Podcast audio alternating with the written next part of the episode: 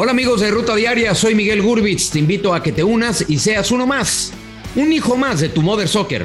Mother Soccer, podcast exclusivo de Footbox. Esto es Footbox Today.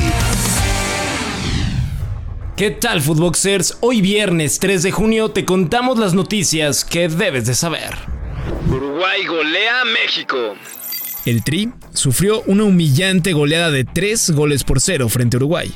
En un duelo amistoso celebrado en Phoenix, Arizona, los goles charrúas fueron obra de Matías Vecino y Edson Cavani en un par de ocasiones. El día domingo, el Tri enfrentará a Ecuador en Chicago. Escuchemos a Gerardo el Tata Martino después de esta derrota. Creo que en ese primer tiempo fue muy parejo, no nos sacamos diferencia, el control estuvo repartido.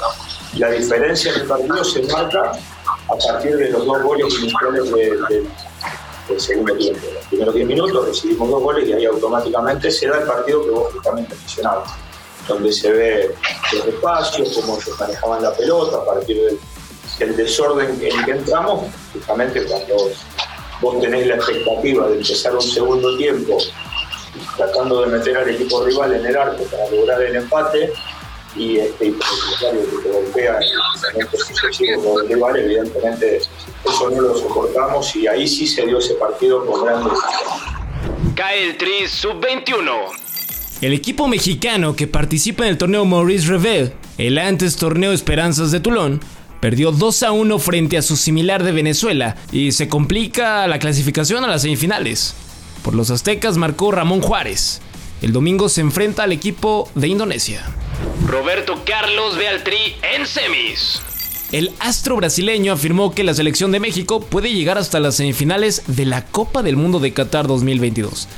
¿Opinan lo mismo? Escuchemos a Roberto Carlos. Y creer que la selección mexicana puede llegar hasta las semifinales o hasta final, o sea, hay que creer. Calidad tenéis, jugadores tenéis, organización tenéis, hay que creer.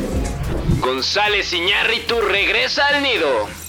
América anunció que Héctor González Iñárritu es su nuevo presidente operativo y ratificaron a Santiago Baños como presidente deportivo. Para Héctor, esta será la segunda etapa con las Águilas, luego de haber trabajado en la institución del año 99 al 2004. Enfrentará Tri a Perú en septiembre.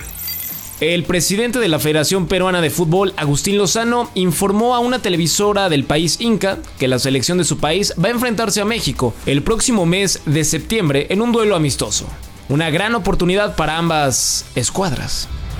Marco Fabián renueva contrato.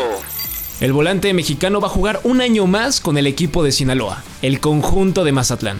Así lo dio a conocer el equipo en sus redes sociales tras la renovación del contrato. Antonio Rudiger es merengue.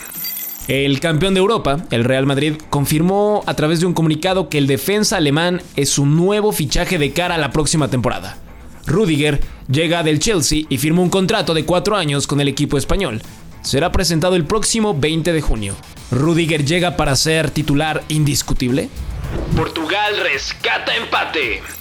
El cuadro luso salió vivo de su visita a Sevilla, tal cual al empatar 1 a 1 frente a España, una de las grandes selecciones del momento, en el inicio de la UEFA Nations League.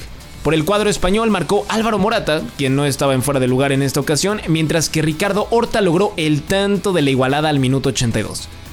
Esto dijo Luis Enrique, técnico de La Roja, después de que se le escapó el partido.